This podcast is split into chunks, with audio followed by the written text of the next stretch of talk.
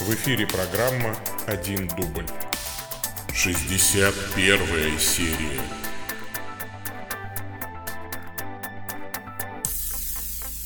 Во имя Отца и Сына и Святого Духа. Аминь.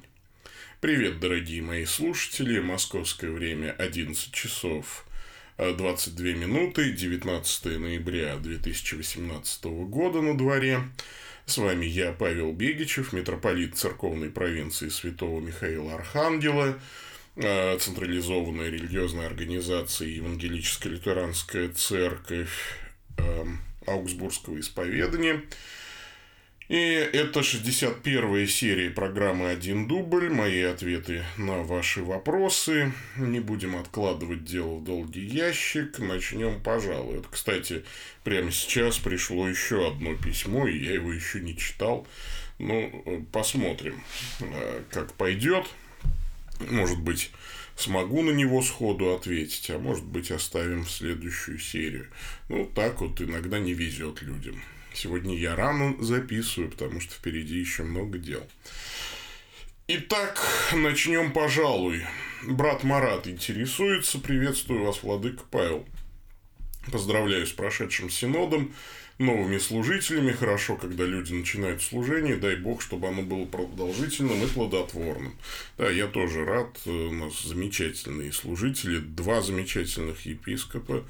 И оба далеко пойдут, и вот владыка Сергей Сухарев сегодня уже в Санкт-Петербурге там, принимает участие в международной конференции от лица Елца, и это э, о многом говорит, то есть человек работает. А, так, э, ну, давайте к вопросам. Изучал ряд материалов по современному состоянию христианства, ряд исследователей считает, что по многим параметрам, например, по количеству разводов, алкоголизму и тому подобное, христиане статистически не отличаются от тех, кто не исповедует себя таковыми. Примерно 5% тех, кто называет себя христианами, действительно отличаются от этого мира поведением и убеждением. Некоторые пастыри пытаются ужесточить требования к прихожанам, но обычно это либо приводит к созданию очередной секты с жесткой вертикалью контроля, другие же просто не предъявляют практически никаких требований, кроме редких посещений по воскресеньям. Как вы считаете, как вести себя христианину, который не хочет устраивать расколы, но в то же время понимает, что пассивное большинство, которых все устраивает, вполне возможно сошли с узкого пути? Я, конечно, понимаю, что простого ответа здесь нет. Просто хочется услышать общее направление поведения. Ну, вот я только что, не только что, а ну, там, в одной из прошлых воскресений я проповедовал на первое послание фессалоникийцам, где апостол Павел вот в пятой главе говорит, чтобы мы увещевали друг друга и э, таким образом вот, возгревали друг в друге желание быть святыми. А увещевайте своих братьев и сестер, до которых можете дотянуться. Делайте это не в менторском стиле, а, а со смирением, как впадет человек в какое согрешение, вы духовно исправляете такового в духе кротости сказано. Ну, а пастыри, э, конечно, должны учить, в первую очередь, пасту свою, должны применять э, меры дисциплинарные, э, вот, вплоть до отлучения. Собственно говоря, ведь на то и дано нам каноническое право. Вот. Но сильно-то париться по этому поводу, наверное, не нужно. Да, мир становится все хуже и хуже. И не случайно в конце книги Откровения, которая правдиво рассказывает, как все плохо будет перед тем, как все будет хорошо. А, так вот, в финальной главе там есть замечательные строки, которые являются отчасти некоторым ориентиром для меня – Неправедный пусть еще делает неправду, нечистый пусть еще сквернится, праведный дотворит правду еще и святой да освящается еще. Откровение 22.11. Очень легко запомнить. И э, вот примерно такое общее направление поведения. Делай, что можешь, и будь, что будет. От чего здесь еще заламывать руки в греческих страстях? закатывать плач Андромахи и Ярославны в одном флаконе, ну, к чему? А, кто нуждается в помощи, ему надо помочь. Кто не хочет, э, на того не надо тратить время. А второй вопрос э, касается текста из первого послания фессалоникийцам. А потому, кто противится не человеку, противится, но Богу, который дает вам Духа Своего Святого. В контексте речь идет об апостольском учении об освящении и праздности. Справедливо ли расширять контекст до подчинения церковному руководству вообще, или речь только о подчинении ортодоксальному учению? Э, конечно, нельзя расширять э, применение этого текста до подчинения церковному руководству вообще. То есть в том смысле, что если я вот епископ, э, митрополит, архиепископ, митрополит, да, что-то бы вам сказал, и при этом сказал, вот ты мне не послушан, ты не послушан ни человеку, но Богу. Нет, конечно, это совершенно выходит за рамки авторского замысла в данном тексте. Апостол Павел хочет э, всего лишь сказать, что те нравственные ценности, которые он как апостол транслирует, это результат прямого Божьего откровения. Мы не обладаем апостольским же вот, апостольской же квалификацией на непосредственное вербальное откровение, но э, да, у нас, как у епископов, есть власть э, там, связывать и разрешать ну, мы эту власть делегируем пресвитерам, но эм, тут какая ситуация? Но сказать, что мы тождественны Богу, и наши слова тождественны Божьим словам, могли только апостолы и пророки, кстати. А мы не можем. И почему еще этот текст нельзя расширять до отношения к церковному руководству? Потому что в пятой главе как раз апостол Павел подробно объясняет, что нужно делать с предстоятелями вашими. И вот это была прям моя последняя проповедь. Ну, вот буквально вчера я ее произнес, можно ее в Ютубе послушать. Просим же вас, братья, уважать трудящихся у вас и предстоятелей ваших в Господе и вразумляющих вас. И почитать их преимущественно с любовью за дело их будьте в мире между собой. Вот такая э, директива здесь. Э, последний вопрос касается ситуации из первой главы Деяний, где был избран апостол Матфий или Матфий. Недавно участвовал в обсуждении в баптистской среде, где утверждалось, что избрание Матфий было ошибкой, на самом деле в плане Божьем был Савол Павел – Аргументом было то, что Матфей далее не упоминается, хотя он упоминается среди 12 далее в деяниях. Более того, Павел апостол язычников, а 12 символизирует 12 колен Израиля. Когда и по каким причинам появилась эта идея об ошибке Петра и других апостолов? Как лучше объяснить, что дело тут не в ошибке и почему жребий в данном случае нормальная практика? Ну, слушайте, я не знаю, когда появилась эта идея об ошибке Петра. Я помню, в баптизме она была очень популярна в свое время, да, что вот человеческое решение, а вот Божье решение Павел. Ну, это точка зрения результат герменевтической методики, которая пренебрегает святоотеческим толкованием. Ведь неопротестант всякий раз э, начинает толковать Библию как бы в безвоздушном пространстве, как бы до него никто этого не делал. И только потом, может быть, э, как-то еще смотрит с высока, как говорится, без фанатизма на авторитет других толкователей. В основном, конечно, протестантских. Ну и, конечно, и там отцов церкви тоже почитывают, чего уж греха таит. Э, шутка, надеюсь, вы понимаете, да? Насчет греха. Э, да ладно, э, вот. А, ну, идея вот в этом, на самом деле. Ну, как? Ведь 12 же должно быть, а тут получается 13 апостолов. Ну, как так? Не получается. Ну да, апостол Павел, хотя вот, ну, например, конечно, Джон МакАртур вот не придерживается такой точки зрения и всячески э, говорит о том, что да, вот Павел сверхкомплекта и там ну, то есть, по-разному э, в баптистской среде принято толковать те или иные вопросы. Вот, но... То есть, я не скажу, когда это все-таки появилось. А то, что это абсолютная ерунда, свидетельствует э, тот факт, что все ранние толкователи, все вот просто единым голосом, в консенсус патрум, утверждают, что э, Матфей абсолютно легитимный апостол. А что касается жребия, ну, Иоанн Златоуст, конечно, пишет осторожно, апостолы предпочитают избрание посредством жребия, потому что не, не считают себя еще достойными, чтобы самим сделать выборы, потому хотят узнать посредством какого-нибудь знака. И Дух Святый еще не сходил на них, и жребий имел великое значение.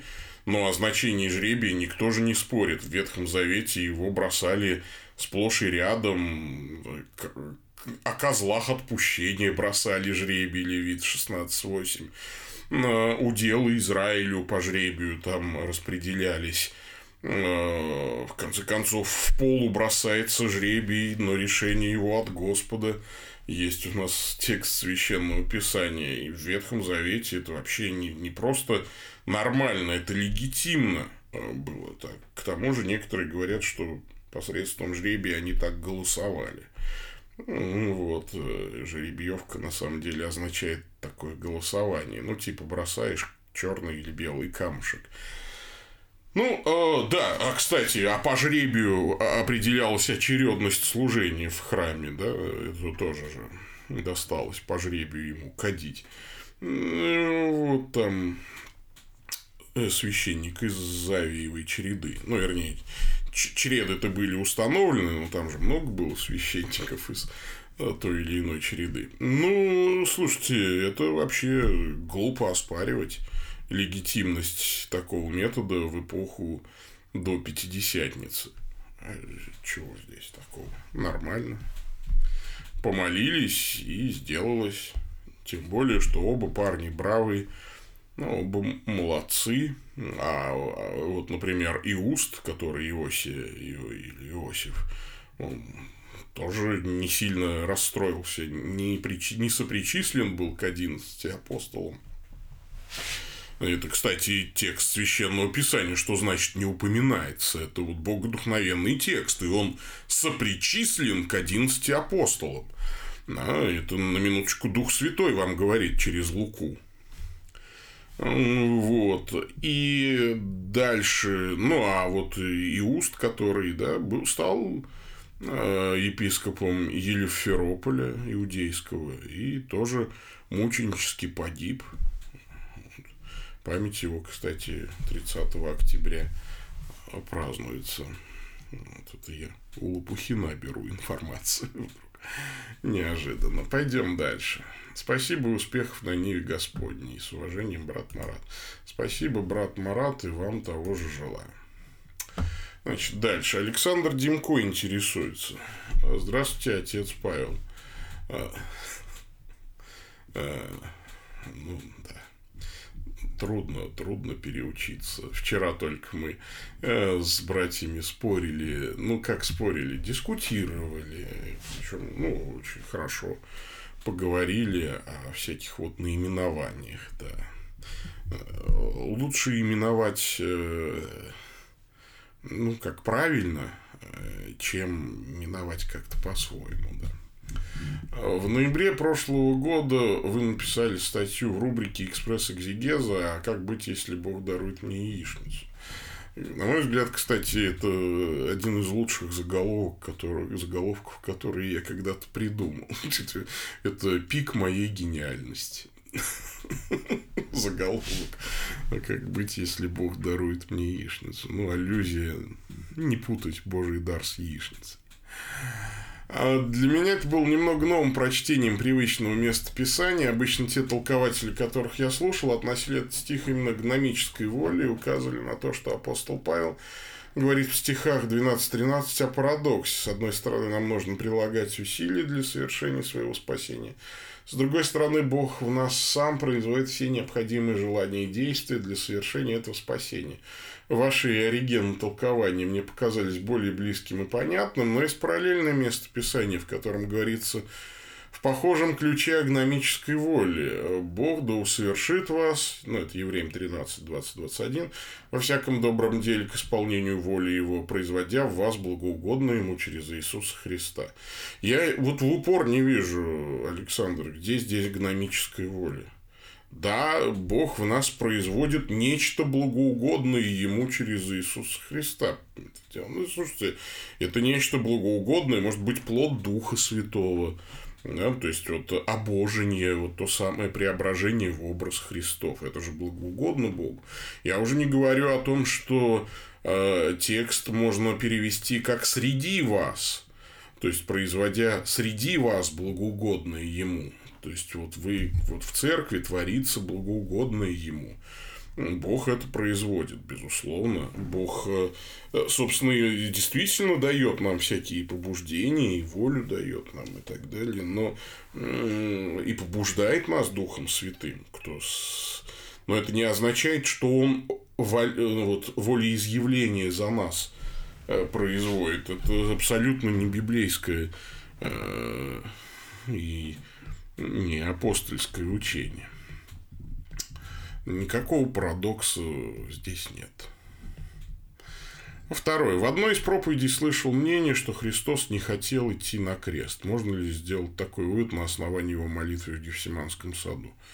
Э, он боялся, ну, то есть человеческая его природа трепетала, но он хотел, он неоднократно об этом заявляет никто, я отдаю жизнь, да, за грехи мира, никто не отнимает ее у меня, но я сам отдаю ее. Это очень важное заявление. Конечно, Христос хотел идти на крест, но ему было страшно. Я вот очень хотел там сдавать экзамены, да, там хотел писать диссертацию, но мне было очень страшно. И это одно другому не противоречит. Э, в Первый царств 19.24, третий вопрос, содержится немного странное описание процесса пророчества. Во-первых, не одетым, во-вторых, весь день и всю ночь. Представляется картина, как голый человек в каком-то неконтролируемом состоянии целые сутки что-то бормочет. Как-то это слабо коррелирует с общепринятым пониманием действия Духа Святого в жизни человека. Как правильно понимать этот отрывок? Да ничего тут особенно страшного-то нет. Э, лежал не одетый, ну, не совсем голый, скорее всего, там была какая-нибудь, может, набедренная повязка или еще чего-нибудь. Ну, так был в основном, конечно, голый. Дело в том, что пророчествовать это часто в Ветхом Завете означает вести себя странно. Пророки вели себя странно. Это да, и вот э, и они много чудили, там, и Иеремия, ходил, э, там, ну, Исаия ходил не очень одетый, и Езекиль пек лепешки на человеческом кале, и Иеремия там про пояс закапывал. Да они же много странных вещей делали с точки зрения обывателя, и Дух Святой их на это побуждал. И тут ничего необычного нет. Другое дело, что когда сегодня люди начинают себя вести странно, э, то это как сегодня же нет пророков, и как бы пророки ведут себя странно. Хорошо, что сегодня пророков нет. Ну или можно по-другому выразиться. То есть пророк может лежать частично голым целые сутки и бормотать. Но если ты лежишь голый целые сутки и бормочешь, это не значит, что ты пророк. Да, да. Вот какая ситуация. Поэтому ну, пророков больше сейчас нет, поэтому подобное поведение неприлично никому. Да, э, сейчас. А, это же очень просто все на самом деле. А тогда, да, тогда, да, ну, необычность. Времена-то были какие. Да и не только тогда, что уж говорить о времен, временах э, царя Саула и Давида, если э, еще там не, не так давно по улицам наших городов бродили юродивые кидались в прохожих какашками, и это считалось нормальным, да, потому что, ну, юродивый, чего с него, с него взять? И здесь тоже есть такое, может быть, юродство, пророческое юродство. То есть, времена-то были грубые, а как еще пронять людей? Э, их обычным там интеллигентским способом не проймешь. Нужно было как-то что-то необычное делать, как-то привлекать внимание. Вот лежишь голый, э, и тут, конечно, все сбегаются послушать и говорят, неужели и Саул во пророках? Ну, вот. Еще раз подчеркну, слава богу, что сегодня нет пророков, и ну, до явления двух свидетелей из 11 главы Откровения. Сегодня никому так делать не надо. У нас есть сегодня другие способы привлечь к себе внимание. Например, завести себе YouTube. Ну, вот. И, кстати, вот если смотреть, какие видео находятся в топе Ютуба, то человек, заводящий сегодня себе YouTube, тоже рискует, что будущее поколение его обвинят в каком-то развратном поведении. Видели мы эти ютубы начала 21 века. А, и вы все, наверное, такие же. Ай, смешно.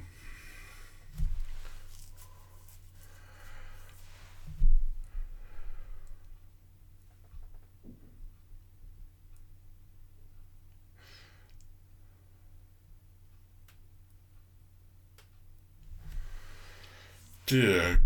Пу-пу-пу. А я, знаете, что завис? Я открываю вот это письмо, которое пришло. Ну, давайте на него отвечу. Я просто пытаюсь понять, смогу я на него ответить или нет. И понял, что повисает пауза, а вы же не видите, что я делаю. И из-за этого, может быть, кто-то решит, что сломалось чего-то или кончилось. Э, но Денис Бернас интересуется, мир вам, отец Павел. Да что ж вы все сговорились-то, да? Всем сердцем благодарю вас за ваше служение и посвящение. Труд ваш не тщетен перед Господом. Спасибо, Денис, дорогой, спасибо. Диск подарил мне, я вот э, очень ценю. Я мало пишу в рубрику, но много ее слушаю, поэтому наверстываю упущенное. Хочу сказать спасибо за все мои просьбы, на которые вы ранее откликнулись. Возвращение рубрики на YouTube – написании заголовков к видео, об ответах на библейские вопросы, не помню уже. Но я это я делал там. Услышав, что в прошлый раз был только один вопрос, я заволновался, как бы опять не вышло, горшочек не вари. Ну, поэтому и запланировал задать сегодняшний вопрос. Вопрос первый. В первой царстве седьмой с одной стороны сказано, что за 20 лет обратился весь дом Израиля в Господу.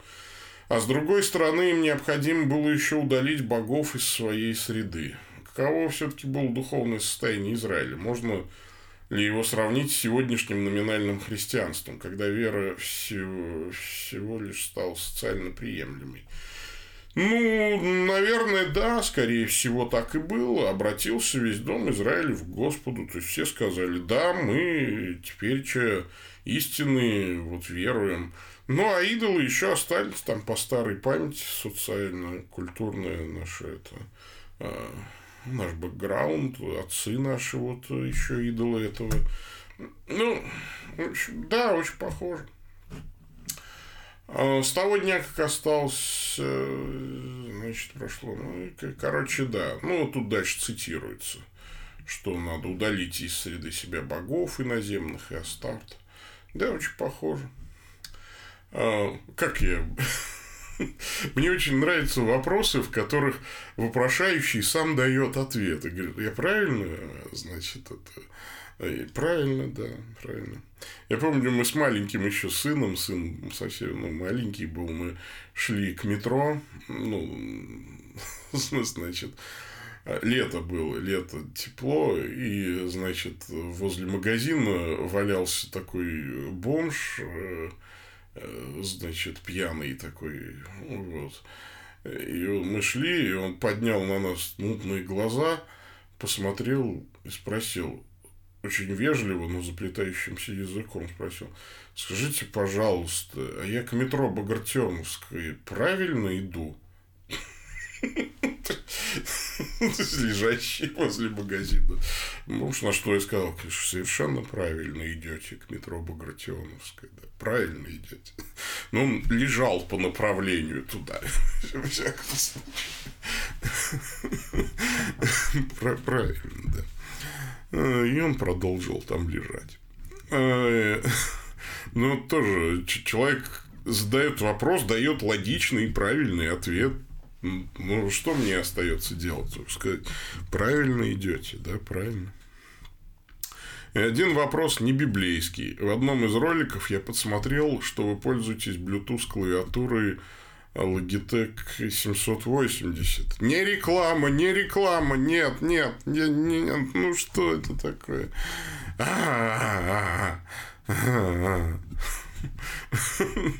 Можете сказать свое мнение о ней? Интересует, правда ли она бесшумная и нет ли тормозов при работе? И насчет бесшумности не знаю, но я сейчас начну печатать, и вот прям микрофон рядом стоит.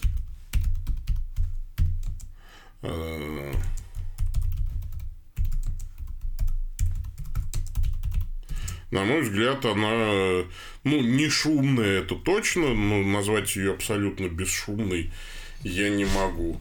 Тормозов при работе я не замечал, ну, когда набираешь текст. Нет, она очень отзывчивая, Bluetooth держит хорошо. Ну, она не так молниеносно переключается между девайсами. Вот.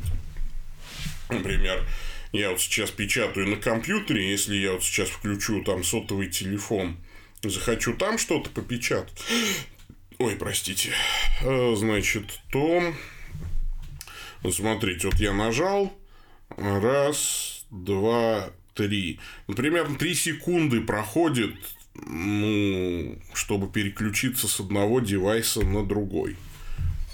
То есть не молниеносно, не вот нажал кнопку и тут же печатаешь на секунды три надо все-таки подождать. Тормозов не замечал. Вот. Нормально. Ну и, конечно, как они это делают, я не понимаю. Она работает уже, по-моему, год у меня на одной батарейке. И, и конца края этому не видно. Вот. Ну, ладно. Давайте, по-моему, все.